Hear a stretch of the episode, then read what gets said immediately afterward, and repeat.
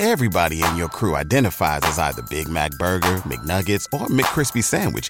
But you're the filet fish Sandwich all day.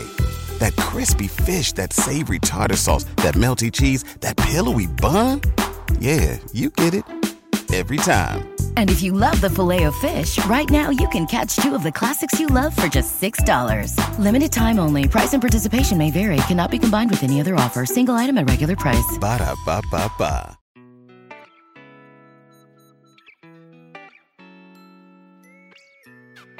生活、工作和苹果，大狗熊有话要说。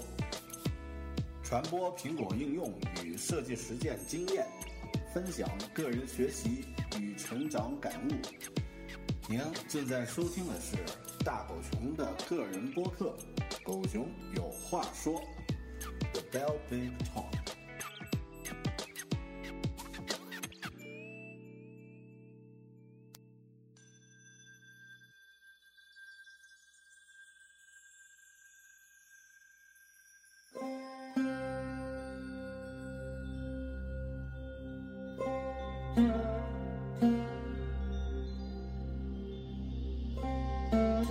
大家好，欢迎收听个人播客《狗熊有话说》的 Bell Big Talk，我是主播大狗熊。您听到这期节目的时候，应该是二零一三年的春节。嗯，在二零一二年的春节的时候呢，我度过了一个非常不同寻常的呃大年夜，因为在二零一二年的春节，我和我的老婆。呃，并不在国内，而是在我们相邻的一个神秘国度——印度。说起印度，这个唐僧、孙悟空、猪八戒和沙和尚去过的地方，《西游记》的一个终点，它不但是这个佛教的一个呃大本营，也是很多中国神话故事的发源地之一。啊，是我们很多神话故事中的一些想象力的根源，但它的面目呢，却是非常模糊的。呃，正是因为这样的对这样的一个神秘国度的好奇呢，我和老婆呢也动了前往印度的念头。呃，那我们在去年的这个时间呢，动身前往印度，历经了十天的。五彩缤纷的旅行，印度的婆娑世界太过于精彩，需要非常强大的内心才能够应对自如。所以今天这期播客呀，呃，我就想和大家分享一下我狗熊的印度之旅。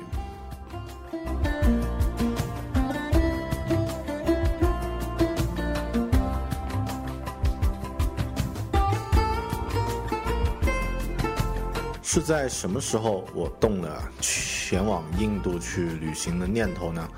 呃，追根溯源的话，可能是在呃前两次旅行中的一个场景中，我动了这样的一个念头。这是在呃二零零九年的时候，我和呃还是老婆啊，我们旅行一般都是和老婆旅行，前往呃尼泊尔的时候呢，碰在路上碰到了一个一个江苏老头儿。这个老老人呢，非常的非常的酷，用现在的话说，就非常的屌爆了啊！因为他怎么样呢？他带了一张自行车，呃，从西藏打算骑着去尼泊尔，呃，但是路上呢，被好心人这个好心的中国人说：“老老老大爷，我们搭搭我们的车吧，把您带过去。”然后到了那儿呢，呃，老老人呢就找了很多这个。呃，小旅馆比了价格，选了最便宜的一家，啊，然后呢，还打算去办印度的签证。呃，我们两次和老人见面呢，都被他的这种，呃，就是根本不在乎年纪和啊风险的这样的一种精神打动啊。呃，因为老人甚至一句英语都不懂，都能够独自前往尼泊尔，前往这个印度去旅行。这个时候呢，也让我们产生了一种。啊，我们也要去印度去看一看这样的一种啊冲动。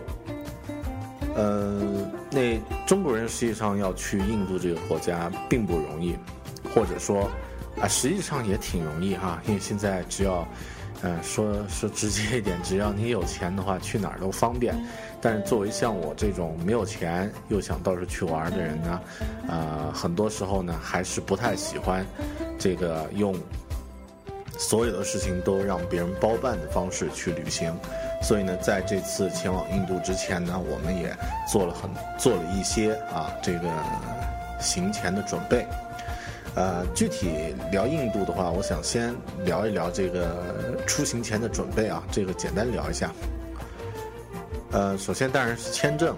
那签证的话呢，印度签证实际上以中国个人公民的身份去办呢也还行。呃，前提呢是需要这个。一定的存款证明，哈，一万块钱就可以了。那另外呢，要有这个工作证明、收入证明，还有这个呃行程单，最好呢还要有这个呃已经购买的这个机票。呃，那如果您请请这个旅行社代办的话，这些手续呢也不算麻烦啊，旅行社呢会收上这个几百块钱的一个代办费。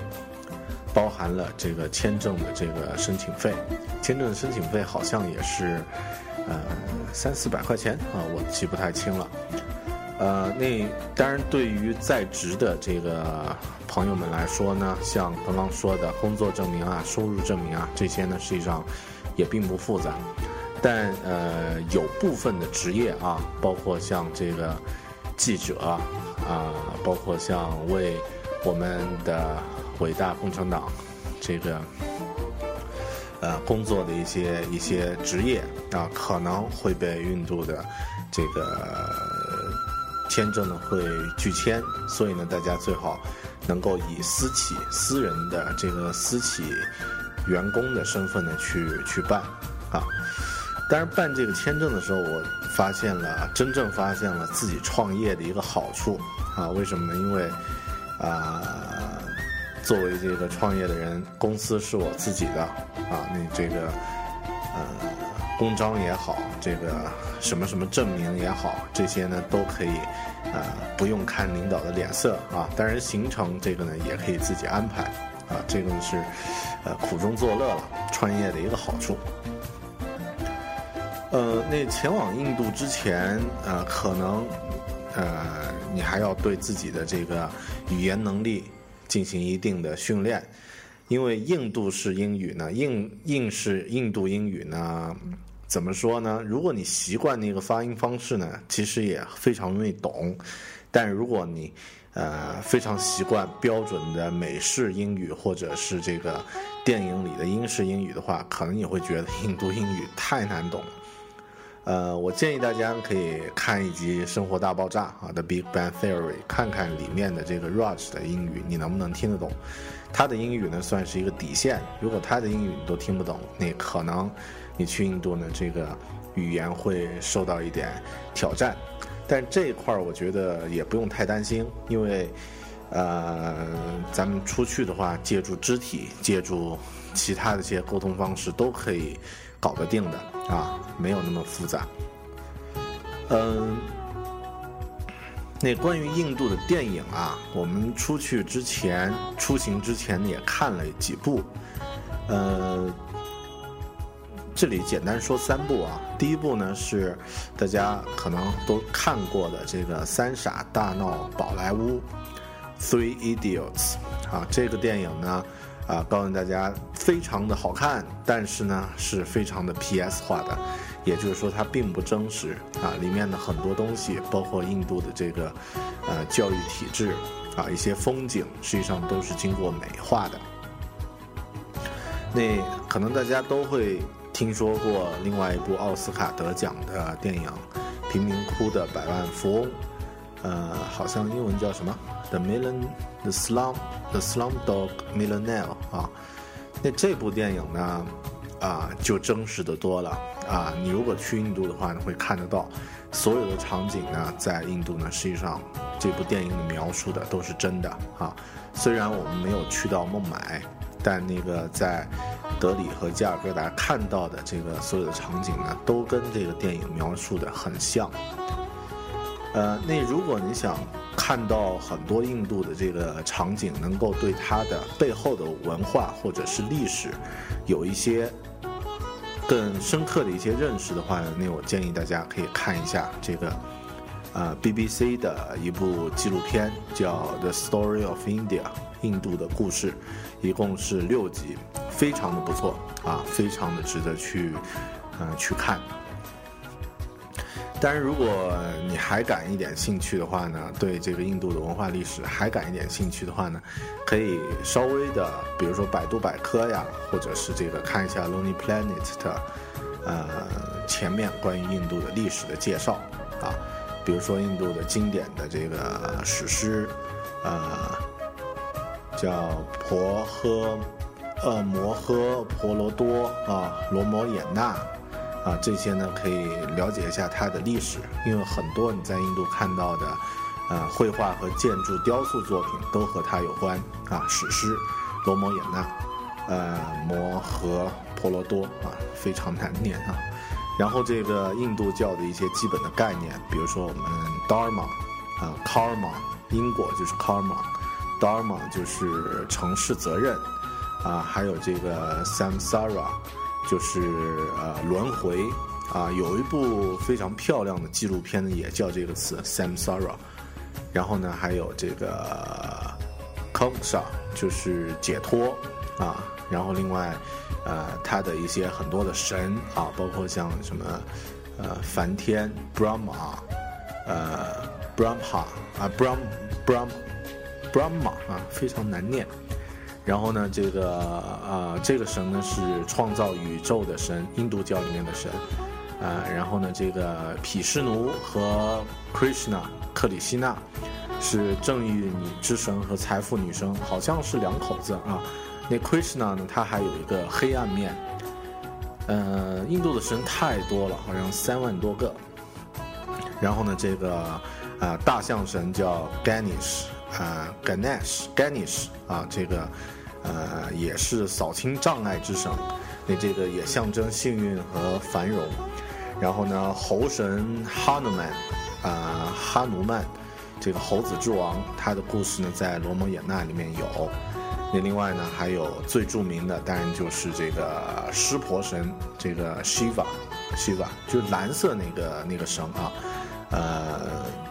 那这些神呢，都是在印度教里面都非常著名的。你所有印度的这个雕塑、文学，还有建筑、绘画里面呢，都会出现这样的一些神。呃，另另外，印度它有非常多的宗教，有印度教、伊斯兰教、锡克教、支那教，当然还有佛教。那这些教呢，实际上，呃，这些各种各样的宗教呢，呃，你稍微有点了解的话呢，会对这个国家的感触更深。好的啊，这个扯远了。那这个呢是关于一些背景文化的东西，啊，那另外就是关于攻略啊。我这我我和老婆这呃上次的这个出行呢非常吃亏，因为我们攻略做的非常不详细。我们呃习惯了在东南亚，呃泰国呀、越南呀、尼泊尔啊这些地方做一些非常轻松愉快的旅行。根本没有想到印度是那么的 hardcore 啊，那么的呃硬核骨灰，或者说就像外国人来到中国新疆、西藏一样的呃这个这个感觉。所以建议大家如果要去的话呢，一定要把这个攻略呢做详细一点儿，那尽量呢这个把客栈呀、这个行程呀，在国内就提前安排好。嗯。好，这个一说，感觉这期节目说的像一个旅行攻略的节目了，我们不展开说。那最后呢，就是说要有一个认识，就是这个国家实际上呢是一个人满为患的国家，和咱们中国一样。呃，去印度呢，就是横穿人的森林，这是一个呃，在人和人之间交流的时候，你会有更多感悟的一个。一个很神奇的一个地方，啊，一定要和当地人接触。实际上，如果你是自自助游的话呢，你也跑不掉，一定得和当地人接触。所以呢，呃，要有这样的一个觉悟，你不想接触都不行。好的，那这个呢是前往印度前的一些基本的一些准备啊，或者一些呃要聊的一些东西。当然呢，还有一些很琐碎的，我就不在这儿细说了。比方说去印度自自助游的话，一定要带这个烧热水的这个水壶啊。你在那儿喝生水的话，你就等着呃拉肚子拉个两三天吧啊。然后呢，要带一些这个基本的一些药品啊，呃。然后一定要有这个，呃，防寒和这个防中暑，甚至是防城的一些一些措施。呃，好，这块儿这个不闲聊。呃，我们这一集就是咱们这一期节目呢，就聊两个地方。这个，因为我这次去呃去到印度呢，是跑了几个城市和一些呃非常想去的一些地方啊，那。分别是这个加尔各答、呃普提迦叶、瓦拉纳西、阿格拉，还有新德里。那我们的行程呢，是从这个北往啊往南走啊。实际上，整个我这次的行程呢，都是在这个啊印度的北部。呃，我们直接从昆明呢飞到了加尔各答，然后呢再啊乘坐火车。到，呃，菩提迦叶，也就是佛教的发源地，呃，之后呢，我们又租了一张车，从菩提迦叶呢，呃，到瓦拉纳西，恒河边的圣城，啊，在瓦拉纳西经历了各种各样的牛逼的事情之后呢，呃，我们盯不住了，啊，这个。买了一张机票，从瓦纳纳西呢飞回到了飞到了印度的首都德里，稍事休整之后呢，我们又前往了这个印度最值得去的这个景点所在的地方阿格拉。这个景点呢，当然就是泰姬陵。泰姬陵，呃，那最后呢，我们又从新德里，又从德里呢这个乘飞机回加尔各答，最后呢乘飞机回到了。呃，我的家乡昆明，这个行程呢，非常的，呃，实际上我经历了各种各样的交通工具啊，从车到船到飞机到这个动物啊，都有在印度体验过。嗯，那今天呢，先聊聊这个加尔各答和菩提迦叶。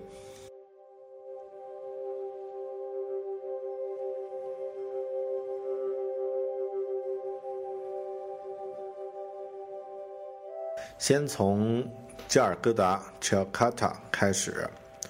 呃，加尔各答的飞机呢，从昆明有直飞的航班。呃，起飞的时候呢，我们就旁边就有印度帅哥，还有一堆其他的这个印度普通人。但是这个呃，飞机上呢，呃，从一开始的话，我就隐隐约约呢。呃，开始觉得我们这趟旅行呢并不容易，因为所有的印度人身上都有一股这个臭味儿啊，这个或者说一股独特的味道啊。当然也因为呃我们坐的飞机相对来说呃比较小，刚好旁边的一个呃印度人呢身上的味道比较重。呃，有点那个脚趾头夹缝中的那股味儿，嗯。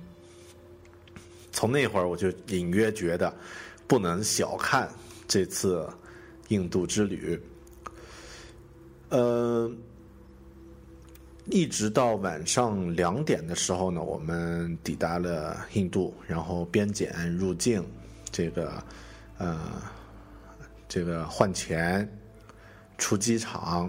啊，乘上了预约的出租车，这些都很顺。呃，在夜间呢，加尔各答这座城市呢看的并不是太清楚，但是呢，已经发现发现这个城市明显与中国不同。啊，当然有一点是相同的，街上也是很和中国很多啊小城市一样，堆满了垃圾。住进了预定的酒店，那这个呃电梯呢啊非常的狭窄，啊，这些都不说了。最后呢，呃，进入到了酒店，插头插头松动，有股霉味儿，然后房间也是逼仄狭小，两个床的感觉和我自己买的那个行军床的尺寸差不多。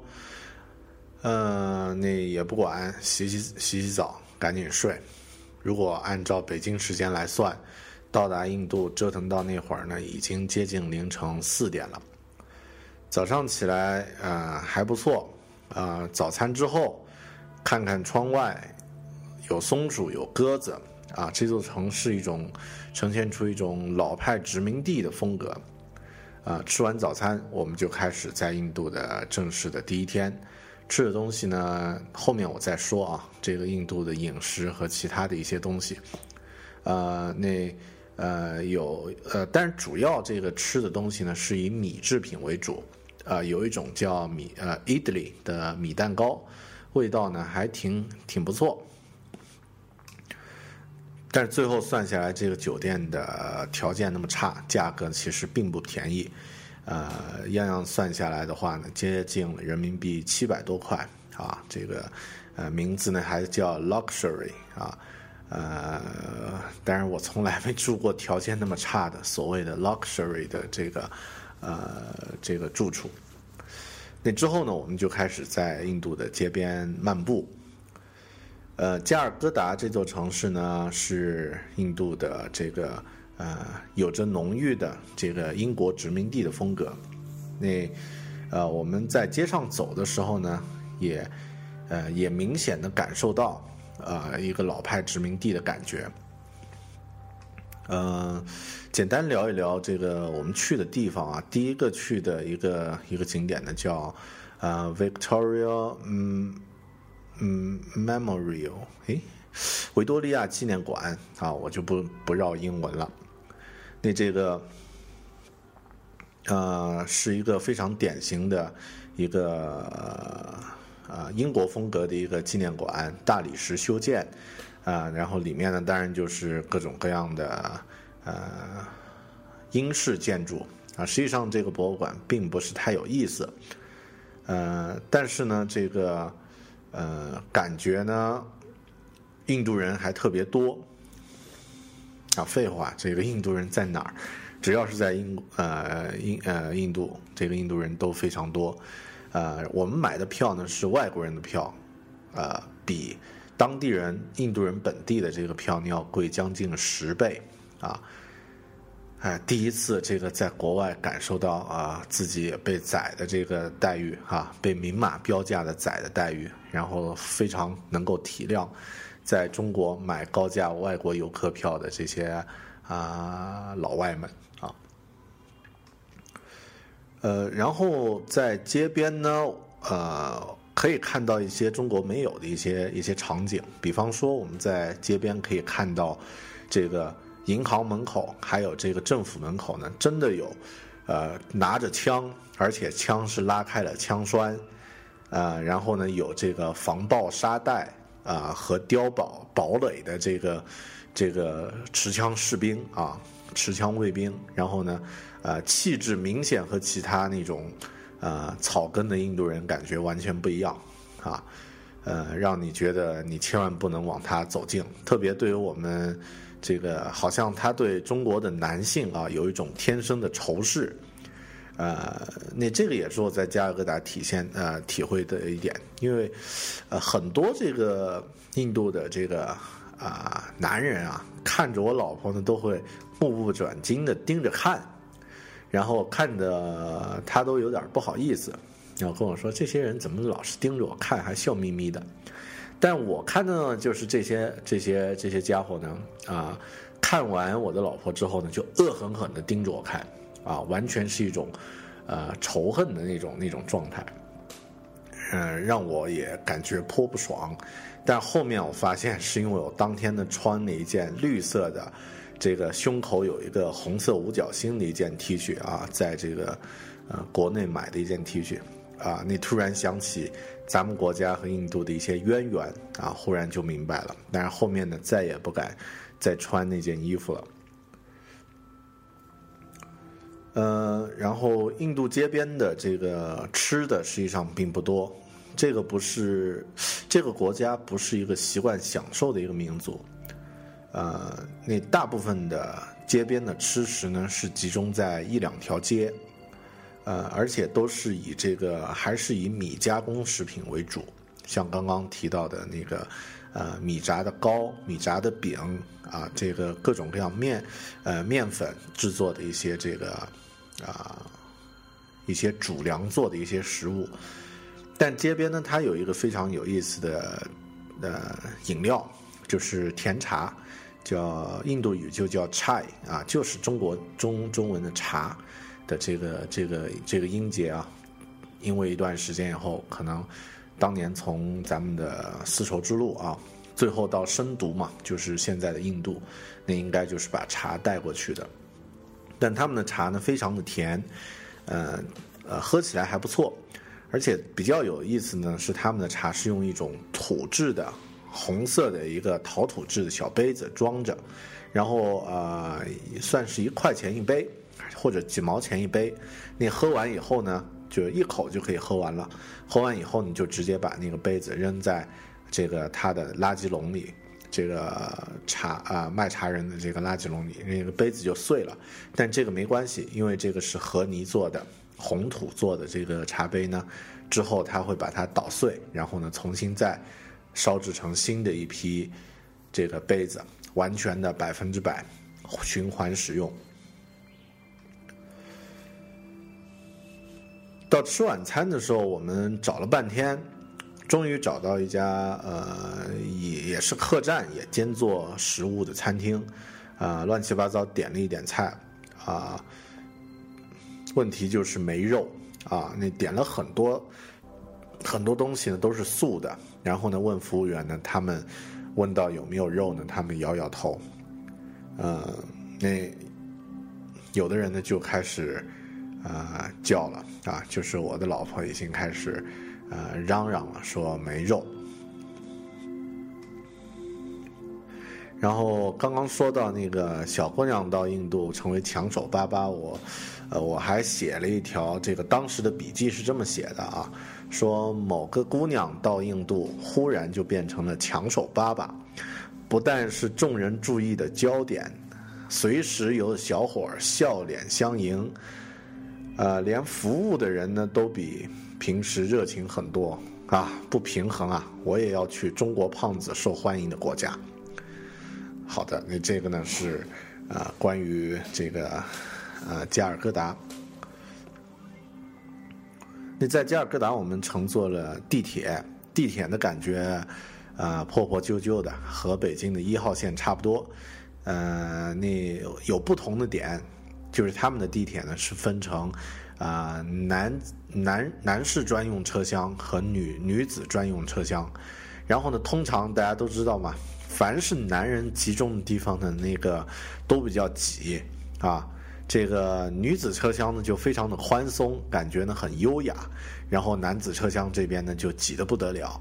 但是车厢和车厢之间的门呢是相通的，所以就可以发现一个很有趣的场景，就是虽然门是开着的，但这个男车厢那边呢就挤，呃呃挤得像这个地铁十号线，啊，然后女子车厢这边呢就挤得像这个呃香港地铁的迪士尼快线啊，所以。呃，就非常的差，反差就非常大。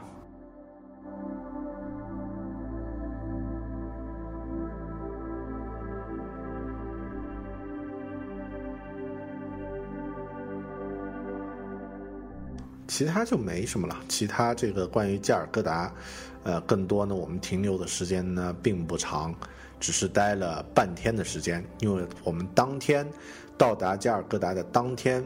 呃，停留之后，晚上呢就将乘坐夜班火车，从加尔各答到啊我们正式的这个呃一个重要的第一站，也就是叫布达嘎拉啊布达嘎亚，就是菩提迦叶，这个地方呢是啊释迦牟尼传道的地方，也是我们这次旅行比较想去的一个一个景点。呃，那之后晚饭晚餐后呢，我们终于这个呃，准备好了前往印度的这个呃火车火车站，乘坐啊传说中的印度火车前往这个菩提迦叶。前往印度之前，我们在网络上，特别新浪微博上看见了很多呀，这个呃印度火车的奇葩之旅啊，那个各种各样人都把火车给干满的那个场景。啊，去到印度之后呢，我可以告诉你，这些都是真的啊！你在网络上看到的是什么样，真实情况中的确会发生。当然，火车它有很多种。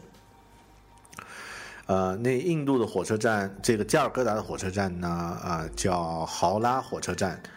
呃，前往这个火车站的时候呢，将会经过一座叫豪拉大桥的这样的一座呃一座金属的这个。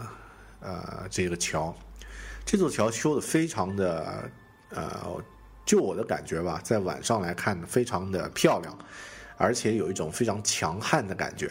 因为它这座桥呢，呃，其实并并不是那种优雅的感觉，它用了很多的这个钢筋，然后很多的铆钉，然后这个结构呢，感觉非常的坚固。如果大家有看过早期的一些科幻片里面的机器人的话，呃，大概就是那样的一个样子啊，比较 Rachel 的呃 Rachel 的那个呃那个感觉，呃，比较的复古，铁皮金刚的那种那种质感，呃，然后有一定的灯光的配合起来也非常的漂亮。但是过这座桥的时候，我就看到这个呃我们在国内也看到的一个场景，就是这座桥的呃地桩的部分，有人走的那块呢，这个桥的。呃，栏杆的下部都是红色的。呃，那我在国内看过的一条网络的这个新闻呢，是说印度人的吐痰把这座桥的这个地桩都腐蚀掉了。啊，那看到这个桩，我才知道啊，的确是这样。而且实际上，大家如果呃嗯在印度看到他们当地的人吐痰的话，都会被吓到。因为他们的痰呢是红色的，全红色啊，纯红色。我现在还没有想通，有人说是因为他们的饮食有关啊，我还没有搞清楚到底他们为什么这个他们的痰会是红色的，那么恶心的东西。啊，好的，那呃，拉拉杂杂哈，讲到这会儿，那之后我们就去到了火车站。呃，之前在加尔各答的市区里面走呢，觉得人蛮多的，啊，到了火车站之后，我才知道，啊，如果之前我们见到的是这个，呃，是小杂兵的这种这种感觉的话，到火车站呢，算是真正看到官邸 boss 了，啊，那样的人啊，真正所谓的，呃，各种颜色的人，然后数以千计的人。呃，步伐快速的人，啊，在你面前忽然涌过来，啊，那个感觉还是非常的，呃，壮观的。啊，现在我回想起来，还能够感，呃，想象，呃，想起当时，啊，刚刚走进火车站那会儿，我和老婆那个下巴掉到胸脯上的那个，那个那个神情，啊，呃，但这才刚刚开始。然后在火车站的各种折腾，当然各种臭味也不说了啊。呃，我突然觉得，我瞬间觉得我自己，啊，几天不洗澡都一点都不臭了。最终，呃，折腾半天呢，终于登上了这个，呃，从加尔各答前往啊菩提迦叶，呃，叫嘎雅这个火车站的这个火车。嗯，简单聊一下这个印度的火车吧。印度火车呢，嗯，其实它的呃也有一些条件非常不错的一些车厢，然后也有那种像大家在电视上啊在在视频上看到的，呃人趴在这个车顶上的那种火车。那人趴在车顶上那种车呢，名字叫 sleeper，sleeper，呃。然后这个稍微好一点的车呢，叫 AC 三啊，好一点的车厢叫 AC 三。AC 三呢就是 AC 就是 air condition，就有空调的意思。三呢就是有三个铺位，上中下三个铺位。然后再好一点呢是 AC 二啊，就是有两个铺位。那另外呢，还有一些是这个特快啊，Express，就是从啊一些城市，有点像咱们国内的这个动车，呃，高铁啊。那实实际上，印度的火车呢是相当靠谱的一种交通工具啊，但是它的效率呢其实也够慢的。然后呢，这个印度的呃，在火车站，在豪拉火车站呢，我们看到了呃拉着独轮车。帮游客拉行李的人，那个独轮车的造型呢，非常像我们云南山山区的，呃，那个农民家的这个独轮车。呃，据说这个车和一百年前这个啊是一样的，甚至就是说这个火车站的这个感觉呢，和一百年前也差不多。那那会儿呢，我的确有种穿越感，就像小的时候看那个凡尔纳的。这个小说《八十天环游地球》里面描写在印度乘火车的一个场景。我们乘坐的火车呢叫 AC 三啊，就是这个有上中下三个铺位，条件挺好，跟国内的卧铺啊其实水平差不多，也一样的有毯子啊有什么的，然后呢在车上可以正常的睡觉。但火车的格局呢和中国的火车不太一样，它是一个 L 型的。我具体因为在播客这个形式不不方便去描述，但是整体的感觉还挺好。呃，到了早上还有人专门会来提醒你，啊，要下火车了啊。那这个呢，就是我们在印度的第一天，从。中国到了加尔各答，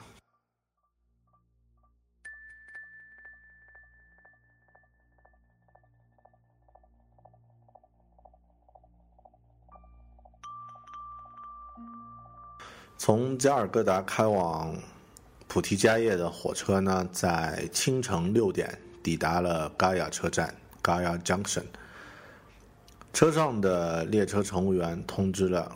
紧张的等待下车的我们啊，因为我们从来没有乘坐过印度火车的经验，呃，提前呢一个小时上好了闹钟，还生怕坐过了站。但实际上，在火车到站前呢，会有专门的乘务人员会来通知。我现在也没想通，他们是怎么知道我们这个两个座位的乘客是要到嘎雅车站的？啊，现在想想呢，也算是印度这个火车管理系统的一个细节啊，其实还真不错。在菩提迦叶的这个车站，清晨的寒风中，我们走下了列车，跨入了嘎雅的领域，佛祖的领域。呃，嘎雅的这个火车站呀。破到爆炸啊！它这个实在是和之前的这个啊加尔各答火车站、豪拉车站相比呢，啊小的不得了，而且呢非常的又脏又破，然后有这一股浓，到处都有有这一股浓浓的尿味儿。呃，印度很多地方找不到厕所，因为他们直接在街边就就就就地解决了。然后我觉得当女人也很惨哈，因为很难就地解决。呃，然后在啊火车站旁边呢，还有各种牛呀、牲口呀、猪呀都有。那下了火车站呢，就一下子呢就涌来了很多这个突突车司机。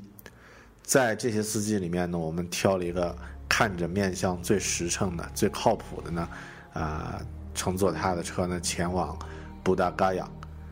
呃，稍微解释一下啊，因为嘎雅这个车站离真正的菩提迦叶布达嘎雅呢还有四五公里的这个路程，所以呢，这个必须要借助一个突突车来前往。呃，清晨的印度呢，寒风刺骨，呃，非常冷，但乡村的景色呢，我觉得应该和几十年前没什么不同。妇女们围着头巾，然后头顶的水罐。也开始，已经开始准备劳作了。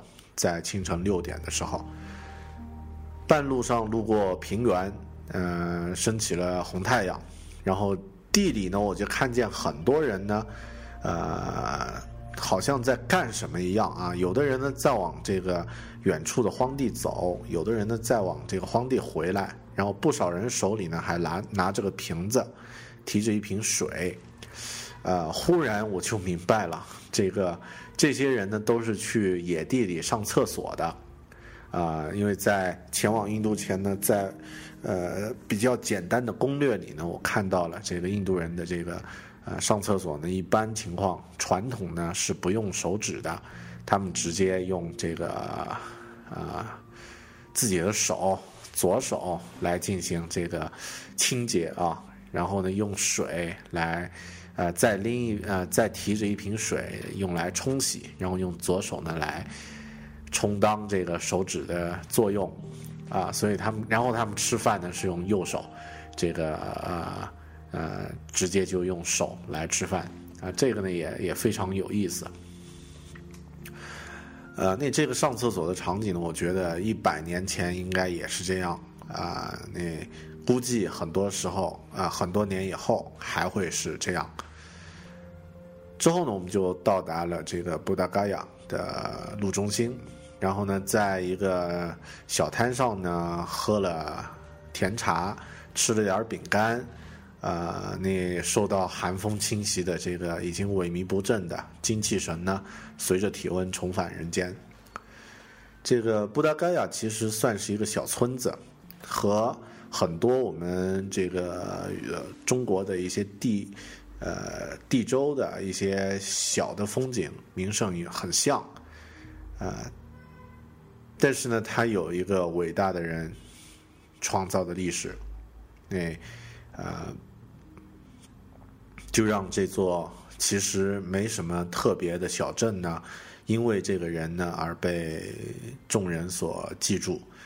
这座小镇呢，当然也有着这个简单的旅游经济，呃，很多当地的小孩儿、当地的成年人呢，都在靠着游客来赚取收入。嗯，实际上，这个布达嘎亚呢，就是因为布达，就是因为释迦牟尼佛而闻名于世的。呃，释迦牟尼佛的故事呢，每个人都知道，我也不想在这个这么轻松的播客里面来阐述了。但是在《The Story of India》BBC 的《印度的故事》这部纪录片里面呢，介绍了。呃，用一句话来介绍了释迦牟尼，我觉得非常的有意境。他说：“一个男子坐在树下思考，却改变了全世界。”这个男子当然就是释迦牟尼。当真正来到了布达盖亚的这个呃佛教的这个中心，然后看到了那棵释迦牟尼传道的菩提树。还有旁边的佛塔的时候呢，呃，四周围满了各种，呃呃各式各样的僧侣，有喇嘛，有这个日本的僧侣，有咱们中国的这个净土宗的和尚，然后有这个呃尼泊尔和。呃，巴基斯坦的这个小乘佛教的身披黄衫的这个僧侣，很多这个各种各样的和尚都有。那大家大部分呢是在那儿打坐，然后成呃冥冥想，或者是这个呃念经，各种各样的呃行礼都有。那呃，在看着那棵啊非常大、非常茂盛，然后感觉让人很安详的这个菩提树的时候呢，我却突然有一个感觉啊，这个真的有这棵树真的是佛祖曾经存在过在这儿树下传道的地方吗？啊，甚至真的有佛祖这个人吗？很多时候，可能你相信。你就能改变啊，因为也许在历史的这个长河中，这棵树早已经淹没在历史长河中看不到了，真正那棵树已经没有了。但现在大家围绕的这棵树呢，实际上也算是一种象征。你相信了，你看到的就是那棵真的树。whatever 啊，也许我们在普提迦叶布达嘎亚这个逛的过程中呢，一直有一个当地的小孩儿啊，锲而不舍的尾随着我们来兜售他的地图和他的其他东西啊，其他非常廉价便宜啊，但却品质爆差的一些旅游物品。整个路程他都在跟跟着我们，甚至到我们前往这个预定的旅馆住宿的时候呢，他都在门口等着。当我们出来的时候呢，他继续跟随着我们。所以我们去了这个佛塔第一次的时候呢，有点受扰，受到干扰，所以第二次呢，我们又去了一次。然后呢，也真正在这个菩提树下呢做了一次冥想。那对于一个体重超标的胖子来说呢，打坐这件事儿其实也挺挺难的啊，特别是在我还穿着牛仔裤的这样的一种情况下。呃，我也没想到什么特别的啊，甚至还有一会儿感觉特别困，差点睡着。嗯。但老婆在冥想的时候，据她说，她自己看到了两棵树啊，感觉好像很高端的样子，还看到了一池水什么的。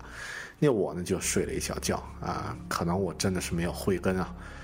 呃，给了小喇嘛四颗糖，然后呢，午饭呢又是吃素，只花了很少的钱，晚饭呢也是吃素。这个时候呢，我突然发现了在。布达嘎亚这样的地方呢，食物和物质上的东西呢，不算是最重要的事儿。到了当天晚上八点多九点呢，我和老婆已经躺在了啊酒店的床上，那这个挺圆满的一天。呃，酒店呢是日本人开的，非常的干净，让人心生愉悦。我们在印度的第二天啊，布达嘎亚。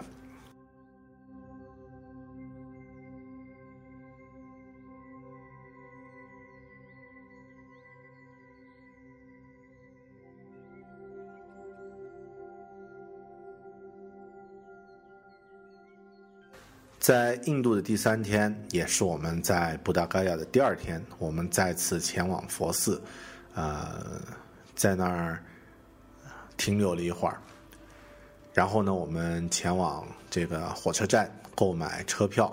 结果呢，买车票的这个过程呢，没有没有结果，因为这个在印度的小站买车票，其实并不是一件容易的事儿。啊，最终呢，我们没有买到车，啊，买没有买到当天的票，所以呢，行程又特别匆忙，那只能多花了一点钱，找了一张，啊，找了一张当地人开的，算是出租车吗？应该不算，算是黑车，啊，这个驾车呢，啊，这个租了一张车前往我们的下一站，Varanasi。在租车的时候呢，幸亏有一个，呃，幸亏有一个，呃，老人呢，因为这个，呃，怎么说，就是这个租车的这个司机有很多个，他们大部分的人英语讲的都比较烂，啊，然后呢，印度语当然我们也不懂，然后有一个老人呢就出来告诉了我们他的这个，啊，充当翻译的角色，详细的告诉了我们所有。这个我们在租车的时候需要去注意的一些地方啊，非常的感感动，呃，那也希望这个呃能够帮忙的这个老人呢，呃，还是能够身体健康啊，呃，很感谢，愿佛祖保佑老人。呃，还是回到布达盖亚的一件一些经一些故事分享吧。在布达盖亚最后，我们前往这个佛寺的时候呢，遇到了一个，嗯，一个喇嘛。这个喇嘛，嗯，我想一下啊，这个喇嘛气场非常强。在这个布达盖亚的佛塔的这个正门的时候呢，正门的地方，他呃用着一台 iPhone 三 G 啊。还是 iPhone 一代啊，反正感觉很差的一个一个手机呢，在那儿拍了一个照，然后最后呢，他转过来刚好我和老婆呢准备前往这个佛塔的里面，然后在佛塔正门呢，他微微笑着，呃，看着我，然后缓慢的用手指了指手中的手机，一句话都没说啊。我明白他是请我帮他拍照，然后呢，我就呃屁颠儿屁颠儿的走过去，给他拍了一张照，啊，拍完了以后呢，呃，他看了一下照片，然后呢。呃，微微的点了一下头，还是微笑着。突然，他又呃，接着他又走到了这个慢慢的啊，都是很慢的，走到了这个呃石门的这个后面，门后面看了一看，觉得那里的景色更好。于是呢，他又看了向看向我，然后非常缓慢的招了一下手，那个感觉非常的呃，因为播客无法传达那个动作啊，就就是。呃，很优雅的感觉，向我啊招了招手，然后我又屁颠儿屁颠儿的过去了，啊，再次替他拍了一张照。拍完了以后，他合掌，这个呃鞠了一躬，啊行了一个礼，不能说鞠躬啊，行了一个礼，然后呢，慢慢的走掉了。然后啊，这个时候我突然有一个非常深刻的感受啊，为什么乔布斯？在后期的工作里面，能够有那么强的现实扭曲场，啊，可能和他早期在印度的修行有关，啊，在布达嘎亚的这个喇嘛的这种气场，啊，都让我也受到了震撼。那可想而知，这个修行多年的高僧的话，应该的感受会更加不一样。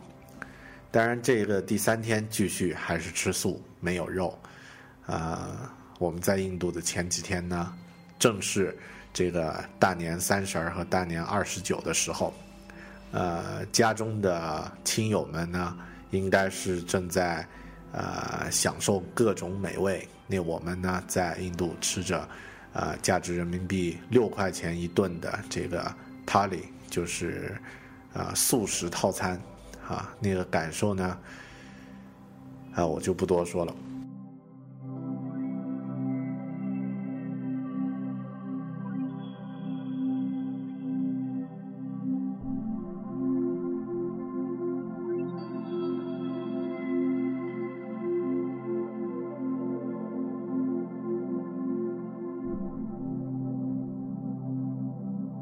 在布德高雅的树下，菩提树下静坐的时候呢，呃，我拿着在菩提树旁的小店里买的菩提子的手环，呃，享受了那那一会儿的明静。事后呢，我呃重新又查了一查之前看到过的佛祖讲的一句话。释迦牟尼佛的最后一句话，他的英文是是这么说的，呃，This is my last advice for you. All component things in the world are changeable. They are not lasting. Work hard to gain your own salvation. 也就是说，世间所有的物品，世间。 所有万物都是可变的，他们都不会永远持续下去。努力工作，努力向前走，寻找来赢得和寻找你自己的这个救赎。那我想呢，旅行这件事儿，其实呢，恰恰对我们，对我和老婆来说，也正是。呃，work hard，目的并不在于我们能够看到什么样的美景，而是在看到这些人生的体验之后，经历过这些人生的体验之后，我们会对生命有着更加呃不一样的认识。好的，这一期就先到这里，呃。如果大家对这个，呃，啰嗦半天的印度旅行的故事还感兴趣的话呢，请继续关注，我们下期将会继续狗熊的印度之旅。好的，谢谢大家，我们下期再见，拜拜。